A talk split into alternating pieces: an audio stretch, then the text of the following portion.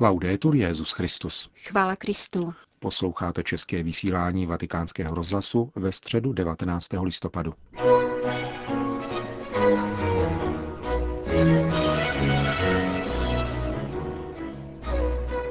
Na svatopetrském náměstí se dnes dopoledne sešlo 20 tisíc lidí na generální audienci Petrova nástupce. V rámci cyklu katechezí o církvi papež František mluvil o všeobecném povolání ke svatosti.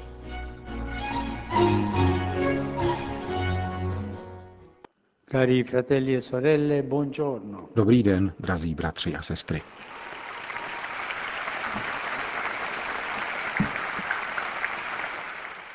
Un grande dono del Concilio Vaticano II è stato quello di aver recuperato una visione di Chiesa.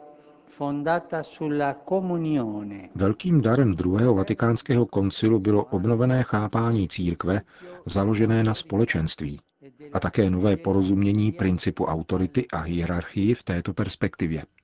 Pomohlo nám to porozumět lépe tomu, proč všichni křesťané mají jakožto pokřtění před pánem tutéž důstojnost a pojí je totéž povolání, kterým je svatost. Zeptejme se nyní, v čem spočívá toto všeobecné povolání k tomu, abychom byli svatí a jak jej můžeme uskutečnit. Innanzitutto dobbiamo avere ben presente che la santità Předně si musíme dobře uvědomit, že svatost není něco, co si opatříme my sami a čeho dosáhneme svými kvalitami a svými schopnostmi. Svatost je dar, je to dar, kterým nás obdarovává Pán Ježíš, když nás bere k sobě, odívá nás sebou samým a působí, že budeme jako On. V listě Efezanům apoštol Pavel říká, že Kristus miloval církev a vydal sám sebe za ní, aby byla svatá. Svatost je opravdu nejkrásnější tváří církve. Je shledáním se ve společenství s Bohem v plnosti jeho života a jeho lásky. Stává se tak zjevným, že svatost není výsada jenom některých. Svatost je darem, který je nabízen všem, aniž by byl někdo vyloučen, a je charakteristickým rysem každého křesťana. Tutto questo ci fa comprendere che per essere santi Z toho všeho je zřejmé, že k tomu, aby člověk byl svatý, rozhodně není třeba být biskupem, knězem či řeholníkem. Nikoli. Všichni jsme povoláni stát se svatými. Častokrát jsme však pokoušeni si myslet, že svatost je rezervována pouze těm, kdo mají možnost odtrhnout se od všedních záležitostí, aby se věnovali výlučně modlitbě. Tak tomu ale není. Někdo si myslí, že svatost znamená zavřít oči a tvářit se jako svatý obrázek. Nikoli, to není svatost. Svatost je něco mnohem více a mnohem hlubšího, co dává Bůh. Právě životem v lásce a podáváním křesťanského svědectví v každodenních starostech jsme povoláni stát se svatými. A každý za těch okolností a v tom životním stavu, ve kterém se nachází. Jsi řeholník či řeholnice, buď svatý tím, že radostně žiješ své odevzdání a své ministérium. Jsi ženatý či vdaná, buď svatý či svatá tím, že budeš milovat svou manželku či manžela a starat se o ní či o něho, jako to činil Kristus se svojí církví jsi pokřtěný svobodný, buď svatý poctivým a kompetentním vykonáváním svojí práce a věnuj svůj čas službě bratřím. Někdo řekne, ale otče, já pracuji v podniku, jsem účetní, stále samá čísla, tam nelze být svatým. Ale ano, lze to. Tam, kde pracuješ, se můžeš stát svatým. Bůh ti dává milost stát se svatým. Bůh se ti dává. Vždycky a všude je možné stát se svatým, to znamená otevřít se milosti, která v nás působí a přivádí nás ke svatosti. Jsi rodič či prarodič? Buď svatý tím, že budeš s nadšením přivádět děti či vnuky k poznání a následování Ježíše. A je třeba mnoho trpělivosti k tomu, aby člověk byl dobrým rodičem, dobrým prarodičem, matkou, babičkou. Mnoho je třeba trpělivosti. A s touto trpělivostí přichází svatost. To znamená tím, že jsme trpěliví.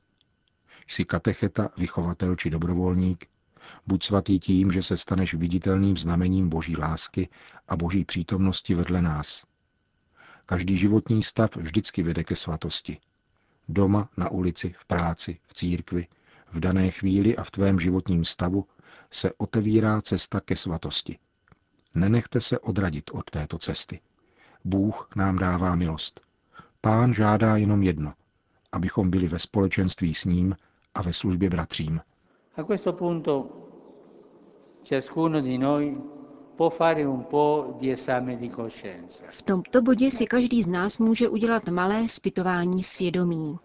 Každý si nyní může sám mlčky odpovědět ve svém nitru na otázku, jakou odpověď jsme až do posud dávali na pánovo volání ke svatosti. Chci se stát trochu lepším, být více křesťanem, více křesťankou.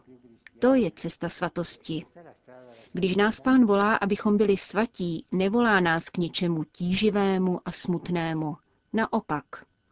Volá nás, aby s námi sdílel svoji radost a abychom prožívali a s radostí odevzdávali každý okamžik svého života a současně svým životem obdarovávali lidi, kteří jsou vedle nás. Pokud to pochopíme, všechno se změní a dostává nový a krásný význam, počínaje nepatrnými každodenními věcmi. Příklad. Paní jde na trh nakupovat a potká sousedku, začnou rozmlouvat a dojde na klevety. A tato paní řekne, já nechci o nikom mluvit zle. A to je krok ke svatosti, který pomáhá stát se více svatým.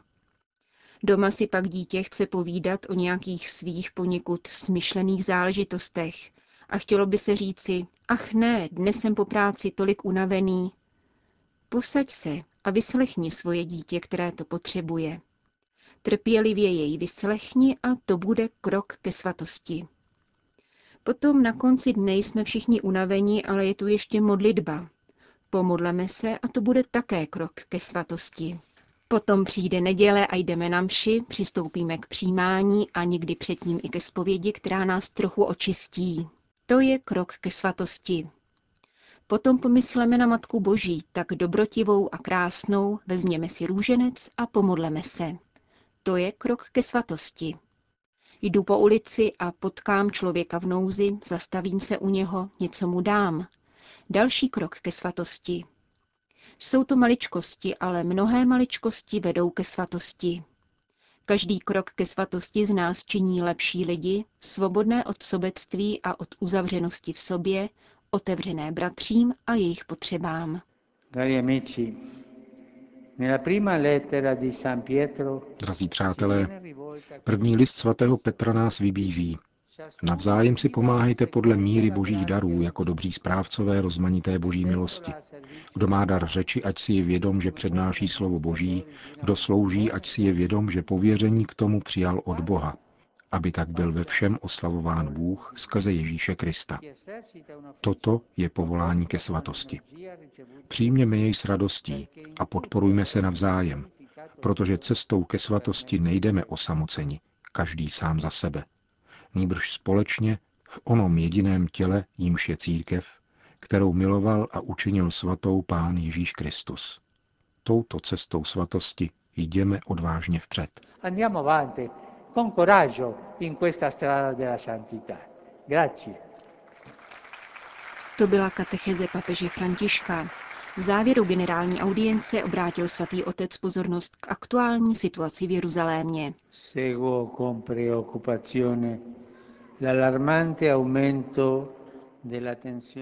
S obavami sledují znepokojivé zvyšování napětí v Jeruzalémě a dalších oblastech svaté země a nepřijatelné případy násilí, které nešetří ani místa náboženského kultu.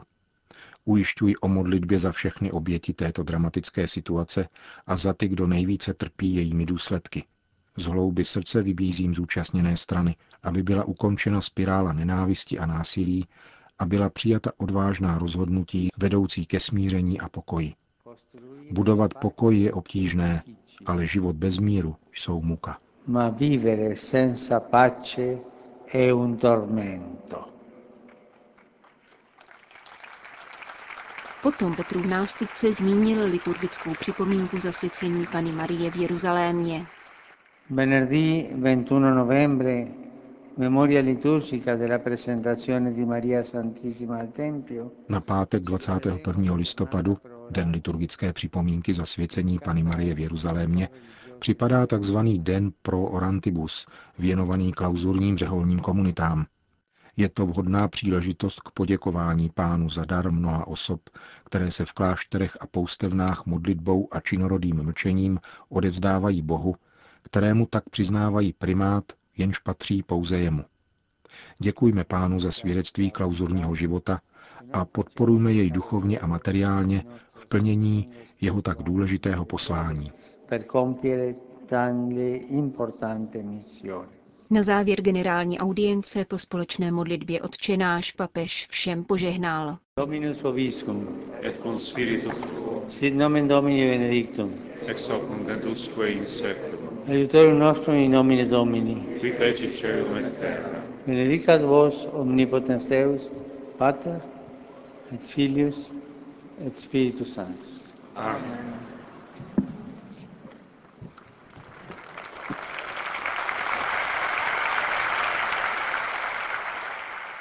Další zprávy. Vatikán. Na 21. listopad připadne 50 let od vydání dekretu o ekumenismu druhého vatikánského koncilu. A proto není náhodou, že plenární zasedání Papežské rady pro jednotu křesťanů se koná právě v těchto dnech.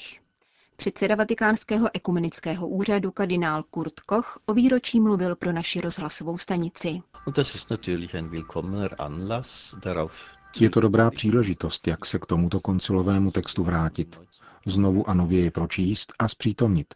Musíme se ptát, co je cílem ekumenického hnutí a v čem spočívají jeho principy, výzvy a pozitivní vývoj. Z katolického hlediska se ekumenický dialog uskutečňuje ve dvou oblastech, pokračuje švýcarský kardinál. Na jedné straně jsou to rozhovory s pravoslavím, na druhé pak kontakty s reformovanými církvemi a církevními společenstvími.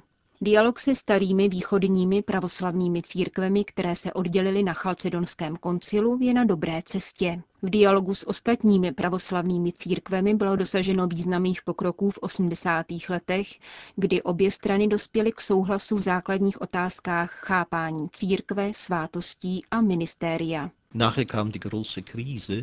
Weil die Wende in Europa 1989 kein Vorteil für die Ökumene gewesen ist. Potom přišla velká krize. Přelom roku 1989 nebyl pro ekumenismus prospěšný, protože vyšly z podzemí řecko-katolické církve na Ukrajině a v Rumunsku, což vzbudilo staré obvinování z uniatství a proselitismu. V roce 2000 dialog skončil a byl obnoven až o šest let později v Bělehradu a rok na to v Raveně. Od té doby pracujeme na otázce primátu římského biskupa. Není to jednoduché téma, stále narážíme na neúspěch, ale jsem přesvědčen, že i zde můžeme docílit další pokrok. Schromáždění Papežské rady se bude zabývat rovněž situací na Blízkém východě a na Ukrajině. Tady je nutné rozlišovat. Na Blízkém východě jsou všichni křesťané stejnou měrou pro následování a to je spojuje.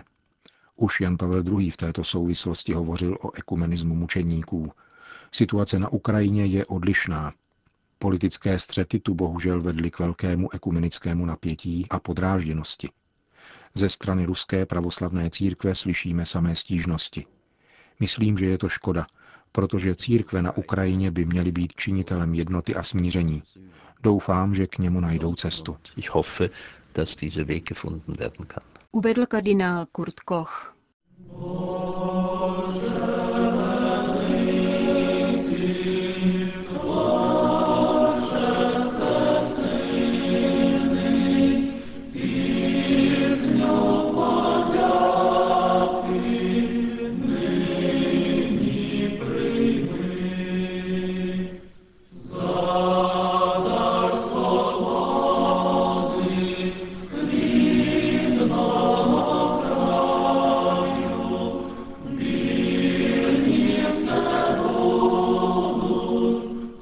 české vysílání vatikánského rozhlasu. Chvále Kristu. Laudetur Jezus Christus.